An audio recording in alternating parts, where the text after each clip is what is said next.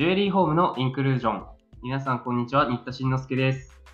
本日は素敵なゲストをお呼びしております。ジュエリーデザイナー杉村萌実さんです。よろしくお願いします。よろしくお願いします。はい、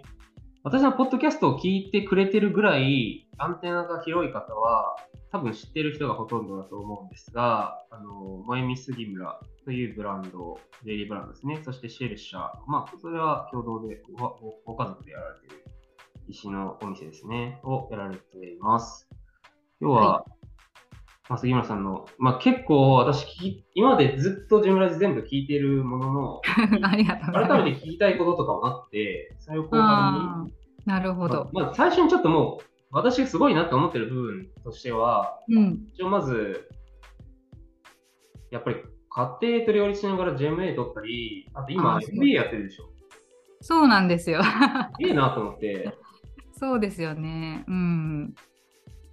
GEM-A も相当大変なはずなんですけど、その後さらに次の経営学やろうっていうところがどこから来るのかというところも含め、そもそも萌実杉村というブランドがどういうふうにできたかも含めてちょっとお伺いしたいなと思うんですけれども、どの辺からいけますかね。もともとはファッションの学生だったんですよね。そうですね、文化服装学院の最終がメンズデザインコースなので、紳士服やってましたね。そこに行く前の幼少期というのが、中高時代とかはどういう経緯で文化に行こうと思ったんですか？中学校ぐらいから人と同じ服を着てるのが嫌だとか、あと制服が嫌だとか、そういうのがあって、高校私服校に行ったんですよね。制服がない制服ないところ、でそこからやっぱりファッションも好きだったしっていうところで、自然に進路が大学に行くっていうのが自分の中で想像がつかなくて、で周りはでも一応都内の都立の進学校だったんで、ほぼ全員大学受験だったんですけど、周りの人たちがやってることを自分がやるっていうのが想像がつかなくて、それで、それだったら受験前に頑張って受験後から楽しめるっていうよりは、入るのは簡単だけど入った後がめちゃくちゃ大変っていうのでいいのかなと思って、私は専門学校を選んだっていうそういう感じですね。文化服装学院って、有名じゃないですか。多分結構アパレルの業界ではかなり知名ですね。で、そういう方は意外とあんまり馴染みないかなと思うんですけど、やっぱり課題とか大変なんですか？そうですね、基本的にはもう結構、徹夜っていうのも人それぞれですけど、徹夜するのは当たり前的な、で課題が書いて書くっていうんじゃなくて、物で提出するっていうものなので、洋服作るみたいな、言わないといけないですね。そうだからこだわろうと思えばいくらでもこだわれちゃうっていうのもあるんじゃないかなと思いますけどね。そうですね、ものづくり系の学校すべてに共通することかもしれない。そうですね。最終的に紳士服の専攻で、一旦は服飾の業界に就職されたんですよね。いや、服飾ではないんですね。紳士服っていうのも結局メンズがやりたいっていうよりは、もちろん好きだったけど量産の服を作りたくないっていうところからの選択肢で、で、そういう一点物の作りっていうのをやったっていう。でその頃やっぱりレディースでもメンズテーラーの要素を取り入れてるっていうのはすごい流行ってたりっていうのもあったので、そこを選んだんだけど、結局だからアパレルには一回も就職しなかったですね。でもともと就職したところで素材とかを扱う関係で石とかもっていう話を何かで聞いたことがあるんですけど、その辺は改めてどういった経緯だったんですか？それで文化服装学院に求人が来ているところに行ったんですよね。でもともとテキスタイルの就職したかったんですけど、新卒でテキスタイルの会社ってほぼほぼ取ってもらえないんですよ。で私は旗屋さんで働きたかったですね、工場で。でミナペルホネンのデザイナーの皆川さんとかにみんなの生地作ってるとことか教えてもらって、もう自分の足で行って直談判とかしたんですけど、さすがに家内工業のとことかって新卒の人なんて取らないっていうのがあって、それで、テキスタイルの小売りのお店に入ったっていう感じですね。いやもうそこからすでにもう片鱗が見えてるなと思って、毎回トークイベントかなんかに来る学生について物申してる回とかがあったのを私覚えてるんですけど。そんなんありましたっけ？ありましたありました。全然ウェルカムなんだけど、人のお客さん向けのイベントにしてんねんからそれなりの考えてこいよみたいなことを私は解釈してでもまあその通りだなと思っていつも自分らで聞いてるところがあるんですけど、うん、私も経理学生によく言うのが、求人を募集してるそういう会社ばかりではないよ、本当に人気があるとか、本当に忙しい中小の専門特化したところは求人広告を出す暇すらないっていうところもあるから、好きなところがあるんだったらもう給料いらないから修行させてくださいとかメール送りつけるなりなんか手紙を送りつけるなりしたらいいんじゃないっていうのはよく言うんですけど、そのぐらいの気概がないとっていうか、なんかそんな気もそうですね。だからそのタイミングとそのなんていうのかな、相性みたいなのによると思うんで、私のところにも来るんですけど、うん、ありがたいことに来るんだけれども、やっぱりその若気の至り感が否めない子もいるし、すごく礼儀正しい子もいるし、いろいろですよね。ただこちらの状況として雇用がまだできないのでっていうことで、ね、お断りすることが多いけど。なるほどね、うん、でも逆に言うと学生からしたらそうやってもしかしたらじゃあバイトで来るって言ってくる可能性がゼロパーではないし、断られて当たり前だからダメ元でチャレンジする、何のメリットなんか失うものなくないって思うし、うん、あとはやっぱあれですね、その大きな企業に入るのではなくて最初から独立したいって考えちゃってる子も、その下積みをどこかの会社でせずにブランド立ち上げっていうのが今簡単にできちゃうから、そういう意味では私みたいなタイプの事業の仕方っていうのがビジネスモデル的には近くなるわけじゃないですか。なるほど。だから期待っていうのもあるのかもしれないけど、まあ、それはできれば私はどっか下積みした方がいいと思う。進めはしないと、うん、で先ほどの話に戻ると会社員時代は結構どんなことをやられてたんですか？トータルで7年半くらいいたんですよね。で基本的にはそのテキスタイル、ハンドメイド素材的なテキスタイル とインテリアファブリック とそれからアクセサリーの材料全般なので、まあ、天然石もあったり本当に リボンとかブレードみたいなものもあったりっていうようなお店だったんで、そこでまあ仕入れと販売と企画とっていう感じですね。卸ですか？メーカーですか？いえ、小売りなので、なんか今の時代はそうでもないけど、そのぐらいの20年前ぐらいって、15年、20年前ぐらいって、まあ、インポートっていうのが、まだまだ箔があった時代だったので、商材のほとんどが、半分ぐらいが海外仕入れで、定番品とかが国内仕入れっていう感じで、やるっていう感じでしたね。そうですか。で、そこでいろいろ経験もされて、まあ、そういうところでやっぱり学ぶことも多いですよね。独立した時に使えるスキルであったりとか、社会人マナーであるとか。そうですね。やっぱりなんか自分としては周り同世代同期の子たちがこうすごい活躍する世代だったので、アパレルに入らずにデザイナーにならずに、なんかそういった材料の店で販売とかやってるっていうのは逆にコンプレックスだったんですけど、今となってはすごい良かったなと思いますね。なるほど。そこでいろんな、まあ、国際流通も含めて、そうですね。いうものも含めて今のブランド運営にかなり生かされてるって感じですかね。そうですね。特にまあその時の社長の考え方とかはかなり影響を受けてるんじゃないかなと思いますね。まあ、端的に言うとどういった部分？そうですね。もう、まあ、言ってみたら個人商店って感じなので、アルバイトも含めて20名とかそういう規模の会社なんですよね。だからやっぱりトップの価値観考えてかなりこうトップダウンで来るタイプなんですけど、まあ、例えばその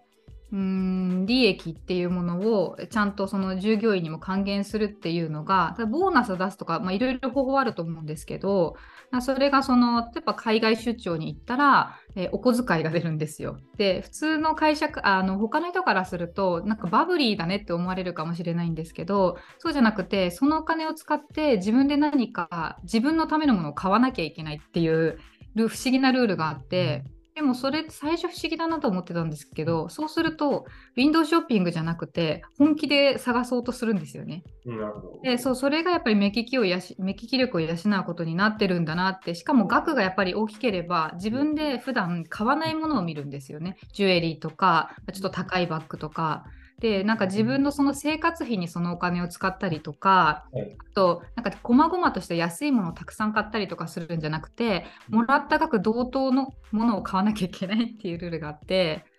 でなんかそれをなので出張の旅にあったりとか、社員旅行に行った時もアルバイトの人たちにも全員それをやったりとかで、それでそのスタッフたちがみんな普段買うような商品ではなくてちょっとレベルの高い商品みたいなのに目を向けて、で実際本気で選ぶということをわざとさせる、そういう風ななんかなので、お金としては会社からも還元してるけど、そこで社員を育てるみたいなことを循環させてるみたいなところはすごいされた側として身についたなと思いますね。面白いですね。ボーナスだとね、貯金にやってる人もそう。しかも出張中に使い切らなければならないんですか。そうです。しかもその額でとなると、確かに普段の水準よりちょっと上のプランですね。そうですね。で、特にその海外とかに行くと、じゃあ日本で伊勢丹を回りますとかいう話じゃないので、海外のそのいいセレクトショップとか、というところで、見るっていうことをすると、やっぱりそこのトレンドも見ることになるし、それいろいろいい面はあったんだなと思いますね。そんな会社員経験から、いつ頃から独立しようとか、そういうのは考え始めたんですか？もうなんか3年ぐらいで私はもういいやと、この世界を抜け出さなければと、材料を販売してるっていうのはやっぱりって思ってたんですけど、そのタイミングで父親ががんになったので、でそうするとなんか母が、お父さんの看護をするから、面倒見るから仕事辞めますと。でスパッと辞めたんですよね。で弟大学生だったんで、そうするとその、食べていくための生活費は私が稼がなければいけないっていう、家族会議をして、じゃあ私が働きますと言って、その期間私は会社員を続けたんだけれど、その時も会社としてはすごく気にかけてくれたというかね、病院にお見舞いに行くなら早く帰っていいよとか、そういうところをすごく気にかけてくれたので、その後も結局、恩をあだで返すわけにいかないので2、3年継続して働いたっていう感じですね。で辞めますっていうことを言った時に初めて、いや実はちょっと2店舗ある方の片方を閉店させようと思ってるからそれまでいてほしいって言われたので、なんか自分がなんかきっかけを作ってしまったわけではないかもしれないけど、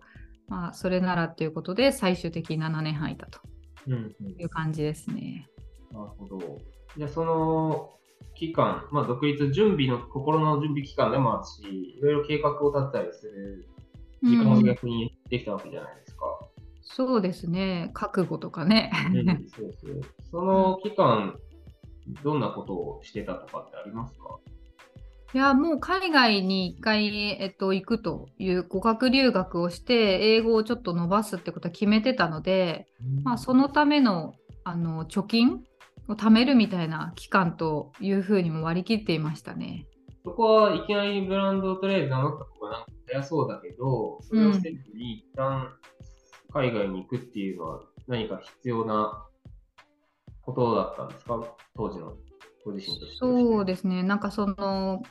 前の会社で働いてた時のその社長を見ていて、やっぱりその仕入れをするっていうことが楽しいっていうことと、それが海外に行くっていうのが楽しいっていうことがすごく分かったんですけど、なので独立した時に、海外に旅行に行きながら仕入れをしてっていうのを、その会社の経費としてできるのが一番いい。夏休みとかもらっていくんじゃなくて自分の仕事にしてしまうのが一番いいんだろうなと思って。でそのために足りないのが、英語がやっぱり実際海外で仕入れしてて足りないなって思っていたので、買い付けとか交渉しないといけないです。そうですね。なので英語っていう感じでしたかね。それでまずどこに行かれたんでしたっけ？アイルランドに2年間留学をしました。なんかちょっと変わってるなと思って、いろんな英語を学ぶ選択肢って今かなり多いじゃないですか。その中でヨーロッパ、しかも北欧って言っていいんですよね。北欧での一応今はねあれだけど、イギリスの属国だったっていう感じですよね。いろいろある、イングランド以外のいろいろな中のってことですよね。うん。そっか。じゃあ、ブリティッシュ、イングリッシュがいいなっていうか、ね。ブリティッシュ、イングリッシュで考えていったので、で、候補が、なので、アイルランドかインドにしようと思ってたんですよ。その2つだったんですね。そう、その2つ。で、最終候補はアイルランドのインドだったんですけど、インドは、まあ、やっぱり鉛とかももちろんあるし、あとインドで一回襲われるっていう事件があったんで、まあ、一人で行くのも危ないかなみたいなところは、うん、あって。アイルランドにどのぐらいいたんでしょうか？2年ですね。本当語学留学したい方はおすすめですね。うん。やっぱり最初は語学学校から行って、だんだんちょっとなんか違うこともやるみたいなプランなんですかね。そうですね、1年間語学学校に籍を置いて、で、まあ、その語学を中心にやるんですけど、学校選びもエメラルドっていう学校に行きましたね。なんか惹かれてるじゃないですか。そうそうそう。エメラルド。宝石学校じゃないんでしょ？じゃないです。ただアイルランド自体がエメラルドアイランドって呼ばれてる島なので、グリーンがすごい豊かなので。で学校名もエメラルドだったんですけど、で2年目はまあ、ずっと語学学校にいるのもと思ってで、ビジネススクールに籍を置いて2年目はいましたね。あ、そうなんですか。うん、でその間何か他の活動とかそれこそファッションやジュエリーに関することをやったりっていうのは特になかったですか？自分自身でもブランドっていうほどのものではないんだけど、とにかくその前の職場で大量にそのハンドメイド素材、アクセサリーの素材もうひたすらたくさん持っていたので、うん、それを何か形に変えてもうお金に変えてしまおうっていうのはあって、だってましたね。それでアクセサリーとかを作って、ね、でその英語でのコミュニケーションを取るための何かこうイベントに出ていくみたいな多少したんですけど、うん、ただ後半は結局ジュエリーショップで働いていて。学校も、詐欺校で大問題になってテレビ沙汰になったので学校がクローズしてしまったんで、まあ、結局だからほとんど働いてましたね後半は。ご自身でそういうフリーマーケットとかに出られたり、うん、作ったものを売ったりっていうものを、まあ、会話の練習兼ねてそうですっていうことと、うん、そういう働かせてくれるショップが見つかったんですか？そうなんですよね。それはなんか多分そのショップのオーナーにはあなた救世主って言われたんですけど、語学としてはまだまだ全然堪能じゃなかったんだけれども、その相手のお店側からしたらお店を拡大してなおかつクリスマス前っていう時に私がフラッと入ってきて、うん、アイルランドでこういう材料を売ってるとことか知りませんかって質問しに行ったんですよね。うん、そうでもそのお店で扱っていたその商品が例えば14金ゴールドフィルド、天然石、スワロフスキーだったので、基本的に私が前の会社で扱っていた素材すべてだったので、仕入れてるメーカーも一緒だったんですよ。でなんでここのメーカーで仕入れてるものだと思うんですけど、アイルランドで買える場所ありますかみたいな聞き方をしたから、相手からしてみればなんだこいつはみたいな、だいぶいろいろ知ってるぞみたいな。それでなんか手伝ってほしいと言われたって感じですね。そのお店はたまたまフラッと入ったんですか？なんか調べてたんですか？いや、アイルランドにそもそもジュエリーショップ、ファッションジュエリーっぽいジュエリーショップってすごい少なくて、数が絶対数が少ないので、まあだいたい市内歩いていればわかるみたいな感じのですね。で私が最初の従業員でしたね。なるほど。で入っていって、マニアックな質問したもんだから、働かないかと。そう。そこもでも行動してなかったら、つまり語学学校と宿舎の往復だけしている留学生活だったら出会うこともなかったわけです。あ、絶対ないですね。それはないと思います。まあ、じゃあ行動してみて、何かあるかもしれないっていうところが常に読みすぎるのにつながってる。そうかもしれない。そこで働いてなかった場合って今のジュエリーブランドやろうってもともとあったんですか？ジュエリーブランド。なんかもともとアパレルに行ったことがなかったから英語がある程度できるようになったら、まあ、どんな職種でもいいから一回海外メゾンに入ってみたいなとなんか漠然と思ってたんですけど、でも実際アイルランドを拠点にイングランドとか、まあ、パリとかに滞在してみてもここに住むっていう気がしなかった。パリもロンドンも。ああ、それはどういうあれですか？そのやっぱり都市の雰囲気。いや多分ね、私東京生まれだからだと思うんですけど、はい、都会に興味がないんですよね、あんまり。ああ、もともと東京で暮らしてたから、同じような大都会に対してあんまり魅力を感じないですよ。そうそうそうそう。でアイルランドでど田舎なので、なんかその自然豊かな方が私にはなんか魅力的だったっていう。そうですか。うん、でそれでまあ自分でじゃあやる方がいいかなと思ったんだけど、まあ、そのジュエリーショップのオーナーもそうだし、一緒に住んでた同居人がウェブデザイナーだったのでウェブサイト作ってくれたりとか、なんかトントンとなんか進んじゃったみたいな。そうですかそうですか、うん、でそこからすぐにもう悩みすぎが始まるんでしたっけ？そうでなくて、なのでその時そうですね、なのでその時に萌実杉村というブランド名にして、うん、で海外向けのサイトを作ってっていう感じですね。日本向けじゃなくて。ああ、まずは英語サイトで。そうですね。で、そのどこを主な対象にしてたとかは。いや、一番最初はエッチに載せてみたんですよ。で、最初のオーダーはオーストラリアのインド人だったんですよね。そこから始めて、でももう結局すぐタイに行ってしまったので、エッチはすぐ閉じちゃって。で今度タイのローカルなお店とかに置いてもらってましたね。タイに移住するきっかけはご主人とは出会いでした。そうですね、ショーコハンご主人ショーコハンさんはアイルランドの語学学校の同級生なんですけど、うん、まあ、それで彼は彼でやりたいことがあって東南アジアに住みたいと、うん、東南アジアで働きたいということだったんで、うん、まあ、先に行って1年少し遠距離みたいな形で行って、うん、私が後から追っかけるみたいな。でもその時国はどこでもよかったらしいんですけど、リゾートなら、うん、それであればタイにしていただきたい、私が仕事ができるからっていうことでタイにしましたね。あ、ご主人はもともとじゃあ宝石関係をやろうとかそういう話で行ったわけじゃないんですか？じゃなくて、もともとホテルマンとしてそっちで働きたいっていうことだったので、そのアジアリゾート系で一回やりたいと。なるほどなるほど。じゃあ観光地で高級ホテルとかがあるところが就職先として考えられて、その前に語学留学をしてたんですね。そうですね。なるほどなるほど。うん。じゃあもともとね、中国語と日本語ができるから、英語があればもういいだろうっていう感じじゃないですかね。もともと日本語もできられたんですか？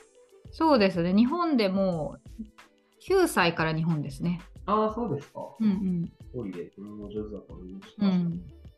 そんなこんなでタイに住んでからはどのぐらいでしょう？私はね、1年だけなんですよ、うん、でもなんか何年も住んでる人みたいだねってよく言われます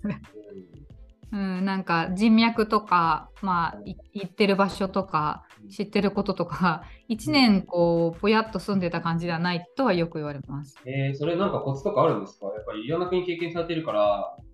行動力というか時間を有効に使う何か移動のコツとかがあるのかな。いや行きたいところに自分は行ってただけだと思うんですけど、人脈という点で言ったら多分やっぱり現地駐在の方たちとかってやっぱ日本人は多いんですけど、現地だとじゃなくて、永住の方とか、タイ人と結婚されてる方とか、現地採用でも何十年も働いてるみたいな、そういう方としか仲良くしてなかったですね。なるほど、うん、意識としてはなるべくその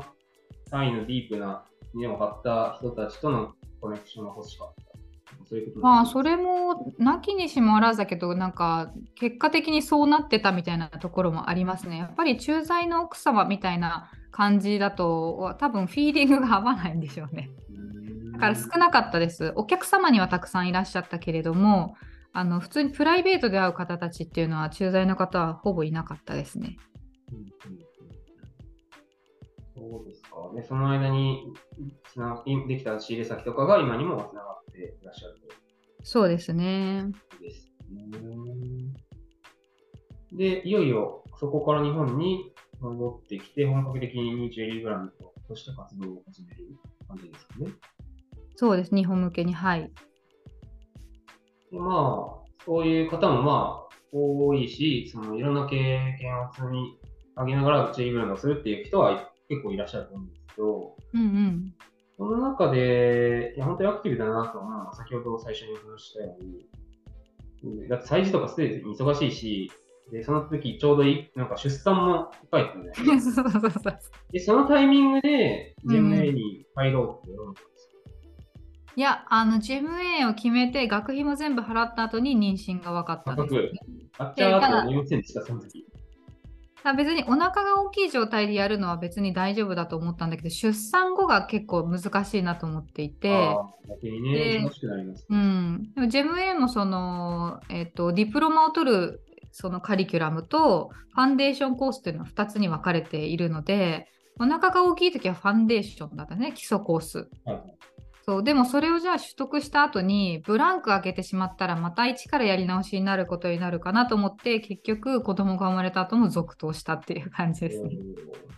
ただでさえだって睡眠不足にもなるし夜泣きするししんどいじゃないですか。勉強する気が起きない時とかも多々あろうかと思うんですけど、どういうふうに乗り切ったんですか？いや、その期間は、特に試験前とかはほぼほぼ仕事は最低限にして毎日図書館に行ってましたね。スケジュール全部勉強で埋め尽くして、図書館でやってましたけど、それはやっぱり家族の協力がないと不可能ですよね。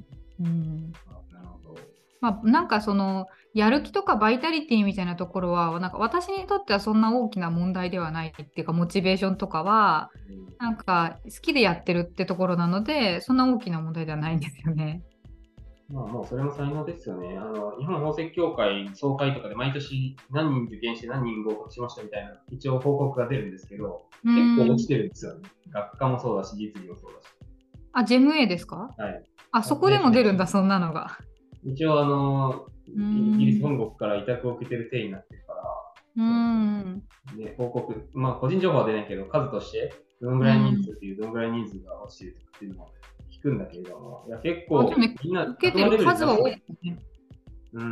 結構、覚悟を持ってみんなお金出してやってるはずなんだけど、挫折しちゃう人もいるんだなと思って。いやー、結構ハードですよ。本当ハードっていうか、やっぱり、仕事として実務として使う人でないと、やっぱり頭でっかちになって終わってしまうので、どれだけそれがその実務の中でも活かせるか。鑑別機関の方はすごい多かったですよ、私がやってる時も。でしょうね。いつもいました、誰かしらその鑑別機関の方がいました。そうですよね。でも言うたら、でもその J ブランドをやってる人ってなおさらだと思うんですよ。宝石のルース屋さんみたいな人でしたら、そういうのやろうっていう人はあんま多くないかなと思って。そうですね。ブランドやられてるデザイナーとかやってるっていう人で撮ってる人はなおさら少ないかなと思ってる。なんでやっぱり必要かなと思われたんですか？一つは差別化もあるし、その自分が知識をつければできることが増えるっていうのもあるとは思うんですけど、アイルランド、タイに行っていたのが3年間、全部で3年間だったんですけど、その間に結構日本の状況が変わっていて、ハンドメイド全盛期っていうのがその時だったんですよね。で、SNS の台頭とか、自分でネットショップ持てるみたいなのが本当に簡単になってきたっていうのがその時期で、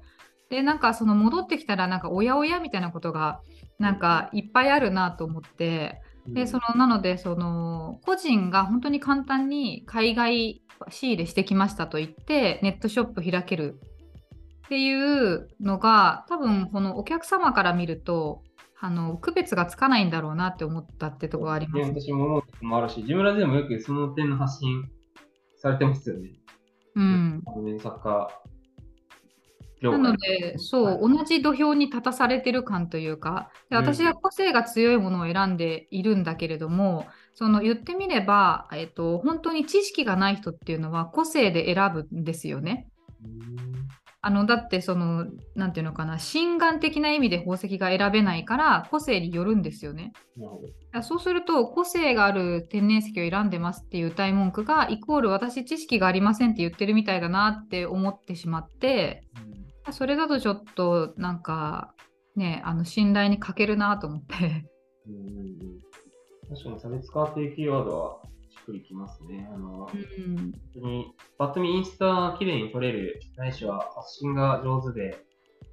なんか作りは別として売れてる風なハンドメイド作家さんは多い中、そこにね、本格的な J リーグの方が価格競争に巻き込まれるっていうのは、有意識自体ではあるので、う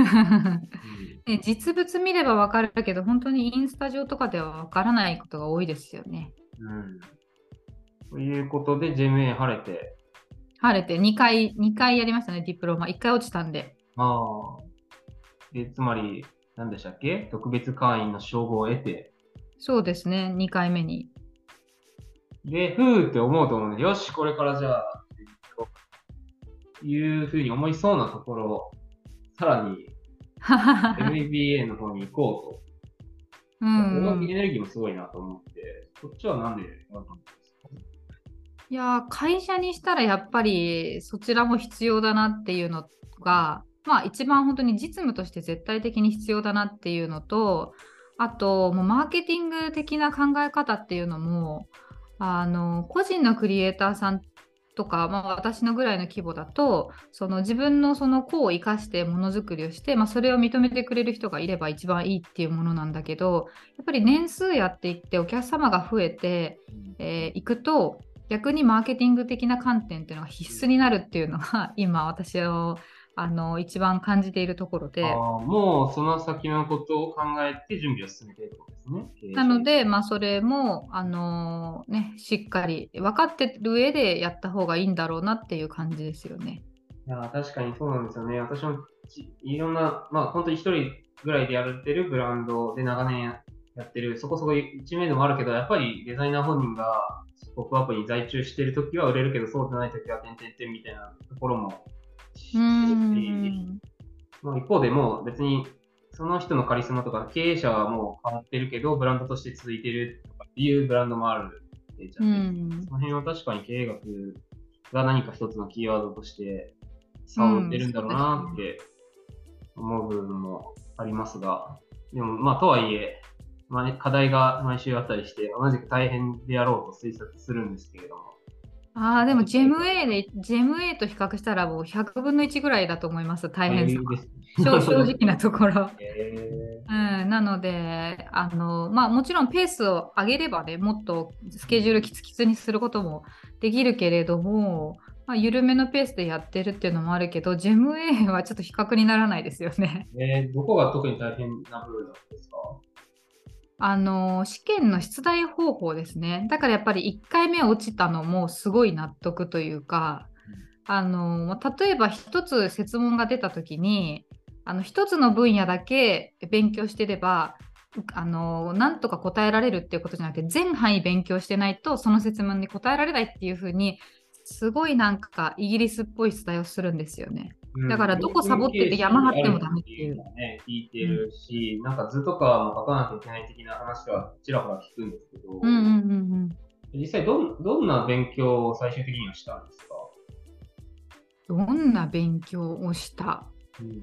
まあどんな勉強をしたっていうと、そのメンターじゃないや、チューターの先生がいらっしゃるので、結構チューターの先生が分析とかなんていうのかな、宝石学を学ぶっていうことだけじゃなくて、テスト対策っていうことをしっかりしてくださる方で、こういうふうにやるべきだよっていう、ところを教えてくれる人だったので、割とそれに素直に従ったら、やっぱそれが正解だったなってとこありましたね。長年いろんな生徒さん見てきてるから、そうに従うのが一番近道。独自路線に行っちゃう、これ流でやるとうまくいかないところですよね。なので勉強方法みたいなところも教えてもらって、なるほどという感じで、そうやるって感じでしたね。やり方としては、でもドーンってテキストと素材が届くわけじゃないですか。で、それで毎週課題が出て、それをやっていくっていうのがコンスタントなスケジュールになるんですか？そうですね。今日はだからここの項目、ここの項目って言って、で苦手なところは繰り返すとかなんですけど、やっぱりその1回やっただけでは全く分からなくて、2、3回目やった時に、ここが分かるっていうのが徐々に出てくる、つながるから、ちょっと繰り返しは必要ですよね。そうですよね。どんな学問もそうだけど、1回目で分かることなんてそうそうないから、やっぱり1回全部回して2回目3回目ってやっていくことで体系が頭に入ってくるっていう感じもありますね。そうですね。それできないと多分 GEM-A は難しいと思いますね。基本的にはドーンって渡されるテキストをいかに理解して頭に入れていくかっていう作業になるんですけど、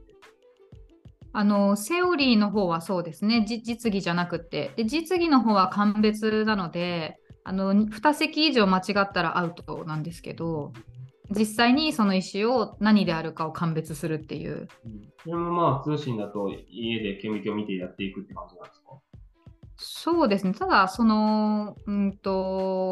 プル積っていうのが非常に普通っていうかね、まあ、それはそうなんですね、その世界中に同じ石配らなきゃいけないので、なのでやっぱりその辺はもう経験値でしかなかったですね。そっか、その辺はもうビジネス始められてたから、そうですね。石の中で。